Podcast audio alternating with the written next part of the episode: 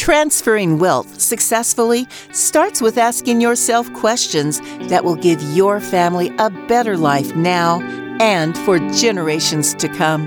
In this podcast, financial professionals John and Michael from Copper Beech Financial Group guide you through eye opening questions to help you discover the truth about your wealth. Now, on to the show. Hello and welcome to the Truth About Wealth with John and Michael Parise of Copper Beech Financial Group. Today they've got a special guest on the show that is Edward Gordon. Michael, why'd you bring Edward on the show today?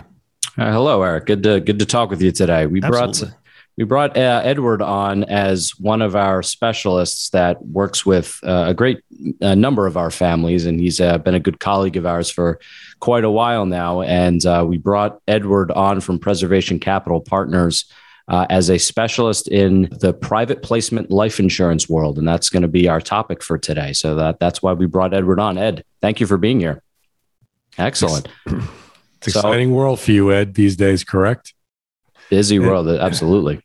And, and why? I'm going to jump in here, Michael. Why? Why this is an important podcast? Because what's going on in Washington has concerned a lot of our families about some tax planning with anticipation of, of rates going up, and we're not sure where they're going to go, but uh, everyone believes that something's going to change. So Ed's program is very, very tax efficient. And if anybody understands life insurance, if you go back to some of our podcasts, I think we discussed a bunch of this in earlier podcasts. But life insurance has a very interesting characteristic to, to the fact that everything that grows in that policy grows tax free. If you handle it correctly, you could take it out tax free. So I think Ed's going to talk about a special institutional level program that is available to qualified clients in this arena. So Ed, I'm just going to turn it back to you and and and let's talk about where this started and maybe history of life insurance and and talk about how institutions are using this program. some of the attributes of a life insurance policy make it conducive for people to want to not only buy it for the death benefit protection, but for one of the other more current living tax attributes. And that is that the cash value of a life insurance policy grows entirely free of taxation, much like an annuity or an IRA or a Roth. So when somebody puts premium into a life insurance policy, Obviously, there's some expenses involved. And after that, whatever money is left over pours into this, for lack of a better term, the investment bucket. And in a traditional insurance policy like whole life or regular universal life, that cash value is invested by the insurance company in the insurance company's general account. So typically, the insurance company is going to invest that money into bonds and mortgages and fixed income instruments. That's why the insurance companies have they're so concerned about their ratings, uh, so they invest in a very conservative way. In the early 80s, a product came out called Variable Life. And in a variable life policy, that cash value bucket is not invested in the general account of the insurance company. It's actually held in a segregated account, which makes it not subject to the insurance company's creditors, unlike the whole life, where if the insurance company went out of business or had financial trouble, your cash value could be subject to forfeiture by the to the creditor. In a variable life policy, you, you don't have that issue because it's a segregated account. And in those policies, the insurance companies typically allow you to choose from a selection of investments that are on their platform, typically mutual funds or ETFs or some types of more uh, vanilla Wall Street investments, if you want to call it that. Because wealthy people can do things that other people can't, there are institutional models of these contracts, which we call private placement variable life.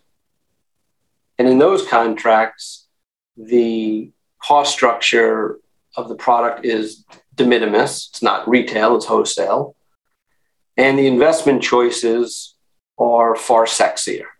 In one model, the insurance company has on their platform, instead of those plain vanilla mutual funds, they have they have hedge funds and other types of investments that are a little bit more conducive to the true investor.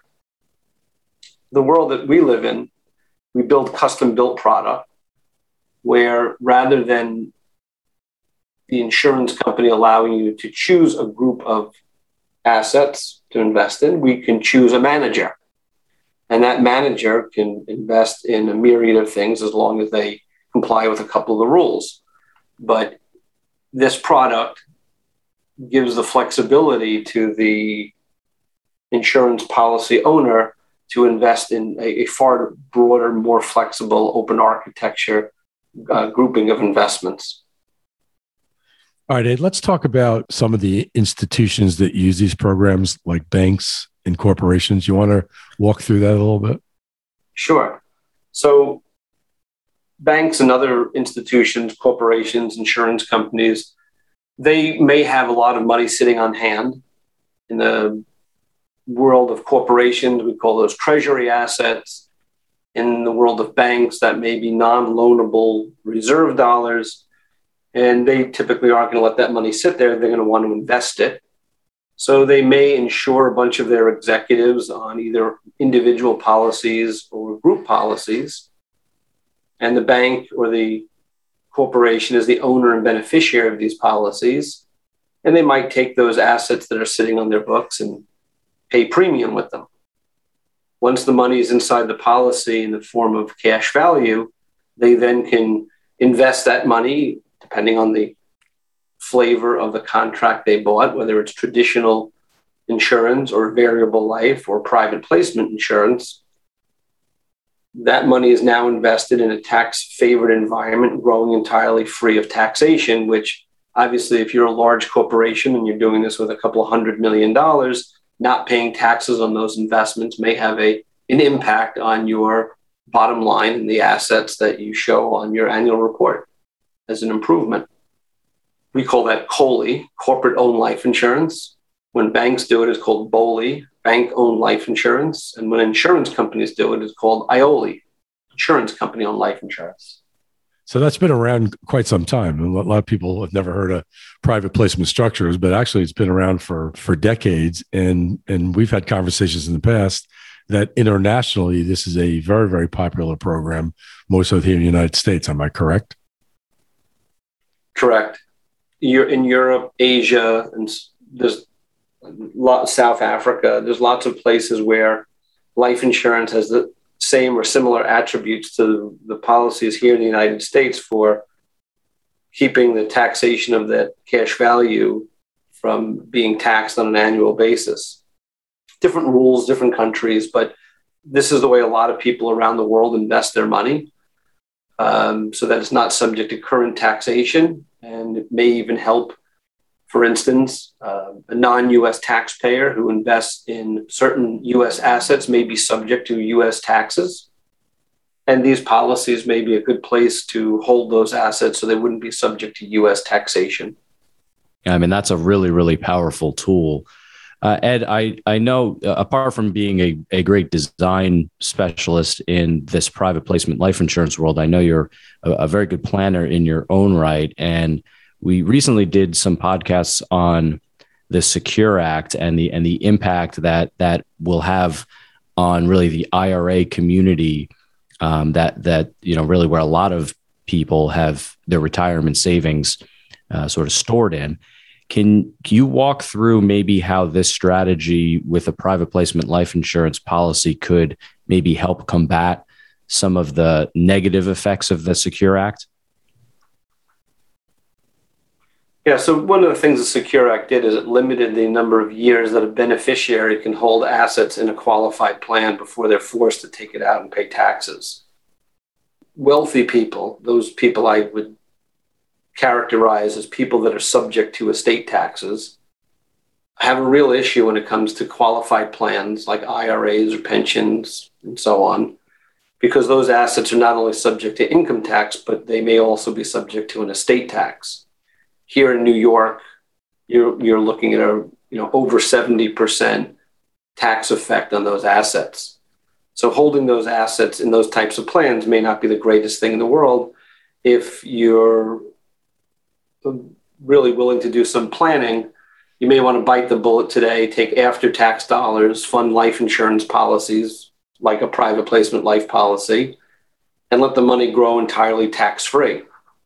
Not only can you let it grow tax free, but unlike an IRA or a Roth, I can own a life insurance policy outside of my taxable estate. So I can own it in a spousal access trust in, um, in a trust where money grows entirely tax free. There are three ways of getting money out of life insurance policies. You can just surrender the policy at some point in time and pay the tax. That would work similar to the IRA. You could surrender, I'm sorry, you could borrow from the policy. And typically, when you borrow from the insurance policy, borrowing is tax free. So you're basically borrowing against your future death benefit. And the third way is when the insured dies, all of the assets of the policy go to the beneficiary entirely free of taxation. To use the wrong terminology with the same effect, all of the assets in the policy get a free step up in basis upon the death of the insured because it comes out as tax free death benefit.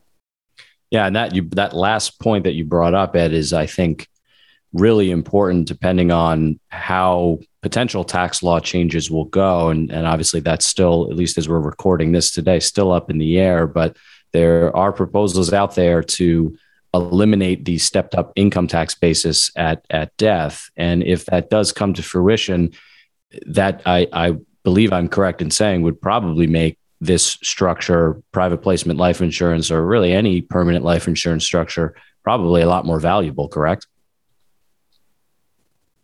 Yeah, and we're seeing that already in in planning or doing anything. You have people that are early innovators, you know, on one end of the spectrum, and then you have sheep on the other end, which are people that just follow what other people have done. We see a lot of these early innovators or early thinkers deciding to do planning ahead of time and not to worry about the whims of Congress, whether it be this administration or the next or the one three administrations down fr- from moving tax law around. And, you know, you're going to play the game of roulette as to when you're going to pass away and expect to know what those tax laws are going to be at that time. You know, you're just, you're just kidding yourself. You're just making lawyers and accountants and planners wealthy by constantly have to revamp plans. So by owning assets in tax favored vehicles like private placement insurance, greatly diminishes the need to, to keep on changing your planning based on whatever the winds of Congress are as far as tax planning go. Yeah, some of the questions we we always get asked um, we have introduced this concept to our to our families. Is that a what's the cost of this program? Because they relate obviously a commission to life insurance. And what and the other question they ask us is what's the chance of they they're changing the rules around life insurance cash value growing tax free. So what is your take on those two issues? So the cost structure of a private placement life policy is really across the board. It's really depends on how sophisticated the policy is, what it's investing in. But typically, you can create a contract where the fee structure, absent of the setup costs, which really is indicative of the complexity of it, Uh, but on an ongoing basis to run the insurance contract from the insurance company's perspective, you're looking at under 1% of asset value a year. And then whatever the managers charge to manage those assets. So if you just have money that's sitting in ETFs, really doing nothing, we can negotiate a good deal with a money manager that would be pretty inexpensive. But if your policy was invested in, you know, various hedge funds and private equity deals and all sorts of other stuff, you're going to need an, an advisor on that policy who knows what they're doing and should get paid for what they do well those fees are at, those fees of the asset manager are not part of the insurance contract. They're, those are fees that are billed to the insurance contract, but it's not part of the you know one percent or less of the ongoing insurance company fees. To your other question, what do I think is going to happen with cash value life insurance? Well, for the last 30 years that I've been in the business, the IRS has always tried to convince Congress that they should do something about the tax free buildup of life insurance policies. Nothing's ever come to fruition, no bills have ever come out. As far as I know, the insurance lobby is incredibly powerful. It would really have an, a dramatic effect on a lot of people if you start taxing the inside buildup of life insurance policies. The good thing is that historically, all changes in law regarding life insurance contracts has always been prospective on policies issued after date of enactment. Prior to 1988, the these types of contracts, variable life or regular life insurance, were more cost efficient because the amount of death benefit you needed on these contracts was very little. Um, at some point, the IRS convinced Congress that that wasn't life insurance because there wasn't any real risk to the insurance company. So they started mandating through a formula as to how much death benefit you needed to make this an insurance policy and get all of those tax favored benefits. When they changed the law in 1988, it was only for policies issued after date of enactment. All policies written prior to that date are exempt. We actually call there's actually a name for them. They're called pre-TEFRA policies. TEFRA being the Tax Reform Act of '86, I think. Getting back to the the cost, there are no commissions paid in this program. Am I correct? Not like a regular retail program. Uh, some contracts okay. do. From the larger carriers, they'll pay, but the, from the client's perspective, it's the, the deficit or the hit to the cash value account is minimal. Uh, the insurance company basically finances that compensation upfront other insurance contracts, especially the ones that are truly custom built, the insurance company doesn't pay commissions. Uh, there may be fees in the contract that are paid to the person who created the contract or helps the insurance company manage the process every year and they may get paid a refer fee or okay. but uh, those, those come out of the contract and that's part of that 1% or less that we talked about okay, you mentioned there's a couple rules in this program you have to be aware of? Can you walk through those uh, those rules? Sure. There's only two rules. I mean, one rule says that the owner of the insurance contract may not dictate on a granular specific basis as to what is bought and sold by the cash value account. So you can go out and pick managers, but you can't call the manager and tell them to go long IBM just like in the retail product, you can't call the manager of a specific mutual fund and tell them what to do, but you can select the mutual fund. In the true custom version of private placement insurance, you could pick the manager. You could give the, well, the insurance company picks the manager by your recommendation. Uh, you can give the insurance company a recommendation of the types of investments you want. You could have that investment philosophy statement updated on a regular basis the insurance company can fire the managers at your request and move to other managers as long as they're approved by the insurance company. But you can't call the manager and say, I want you to buy Apple stock. Matter of fact, that was an example uh, that was used in a report that the GAO handed to Senator Grassley on looking into the abuses of these types of policies as to where, where those abuses would be. And that those direct type of recommendations of what they call the violation of investor control or an owner control. And there are a lot of ways to deal with that and make sure that that doesn't happen. There is a there's a couple of there's actually one court case on it which is the case of Webber which if anybody needs i have a library of information including articles i've written on on that subject the other test is something that is more of an ongoing maintenance test, and that is diversification. The insurance policy has certain rules that they must meet. That is, that on the last day of each quarter, no one asset can make up more than 55% of that investment bucket. No two assets combined can make up 70%. the three assets combined can make up 80%. No, four assets together can make up 90%. So, in essence, you need about five assets. There is an alternative test that says that you could test based off of monies you invested and not current market value. I'll give you an example. If you had a million dollars in the policy and you invested $200,000 into each of five investments, well, you clearly meet diversification.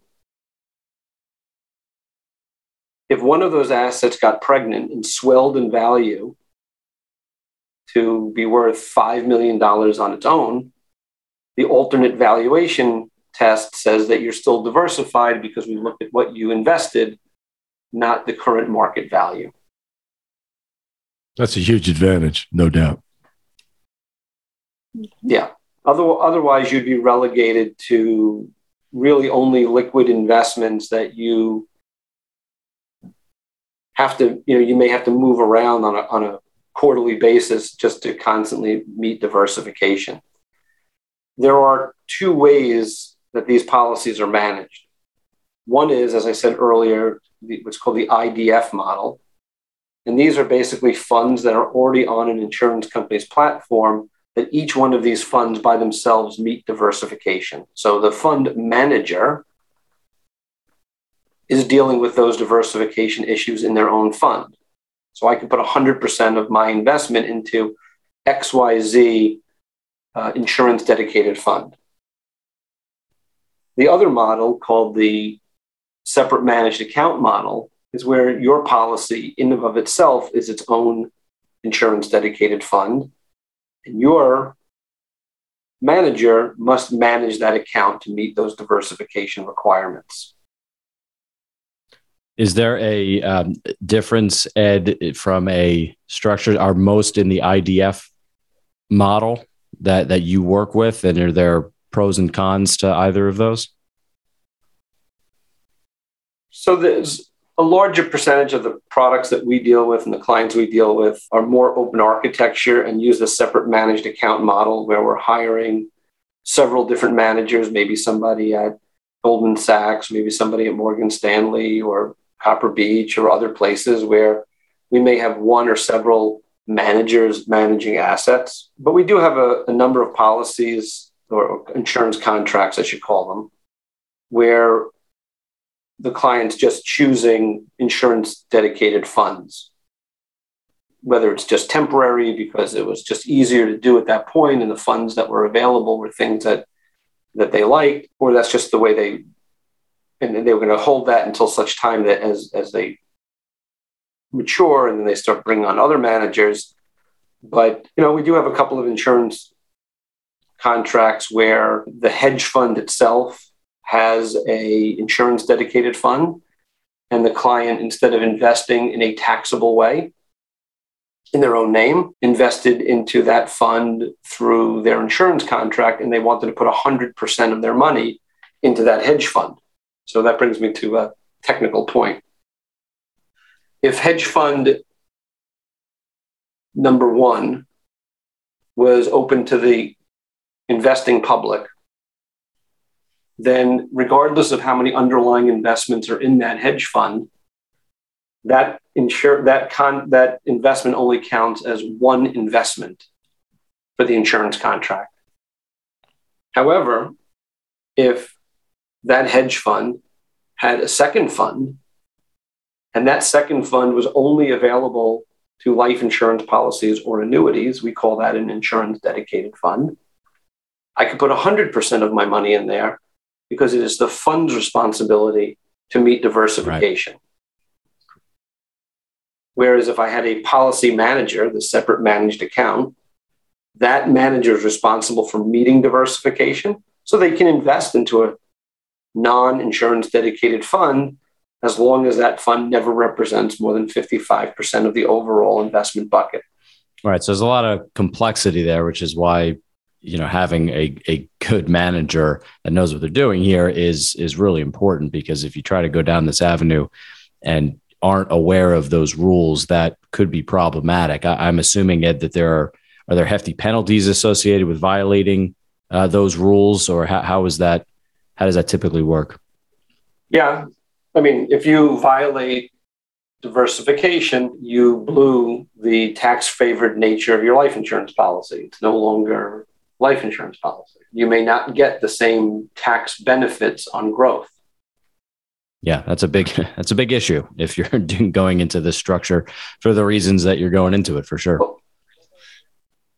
Although there there are remedies. I mean, for instance, I don't think the tax code is that black and white that says on the last day of the quarter if you blew diversification, you're you're done. I think that uh, a reasonable reading of that section would say that you you if you took the measures to correct it quickly and, and did that, I, I think that you mm-hmm. probably not lose it. The, the goal is never to get close to that and never to get to that point of the last day of the quarter and not be diversified.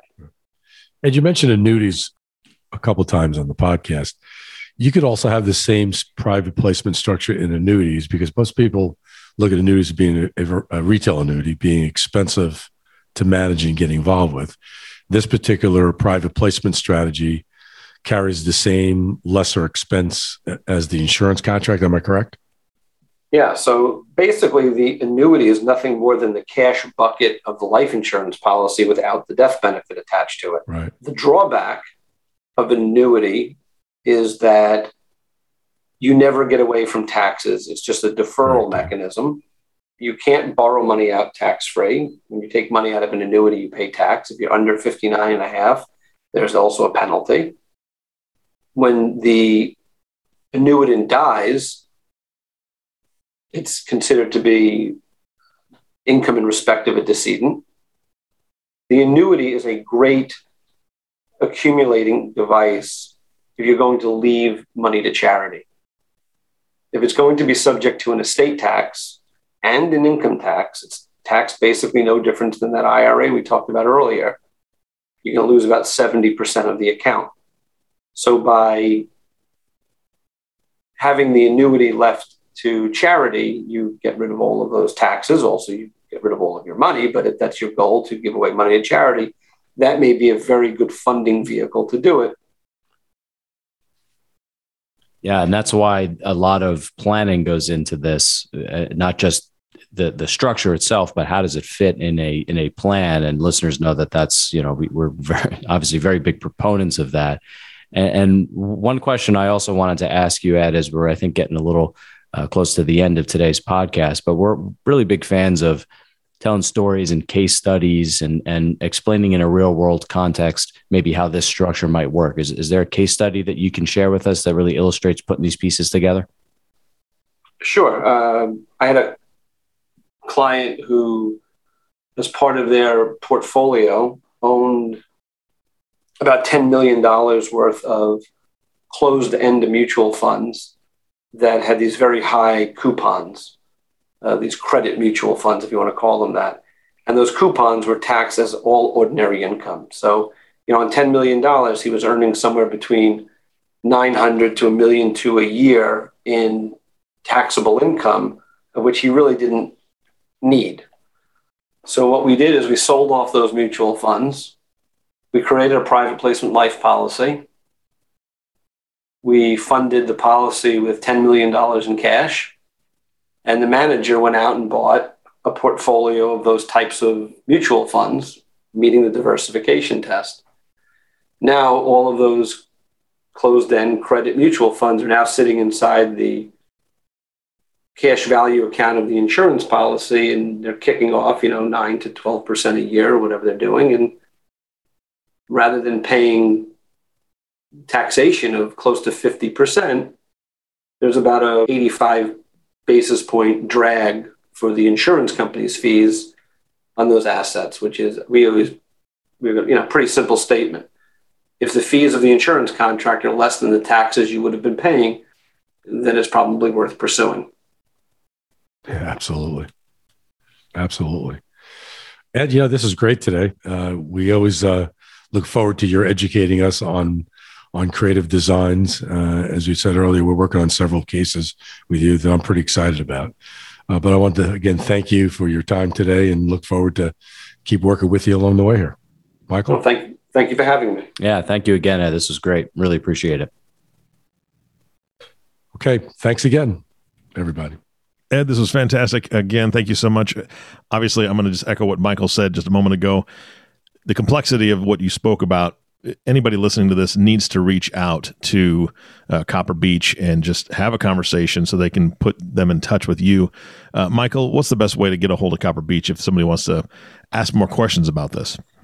Well, sure. You can you can always reach us on our website, which is www.cbfgllc.com, or you could call us on the phone. It's area code 856 988 8300. And uh, we're also on LinkedIn as well. So you can reach out to us via social media if that is your preference.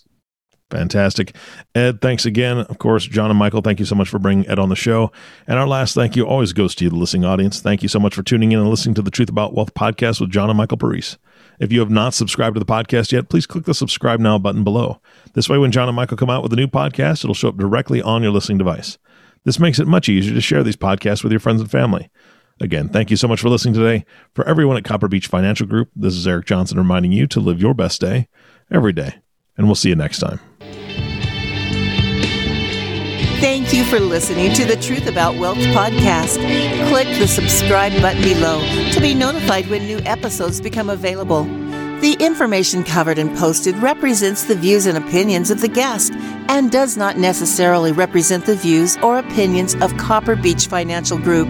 The content has been made available for informational and educational purposes only.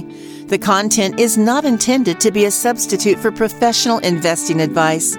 Always seek the advice of your financial advisor or other qualified financial service provider with any questions you may have regarding your investment planning.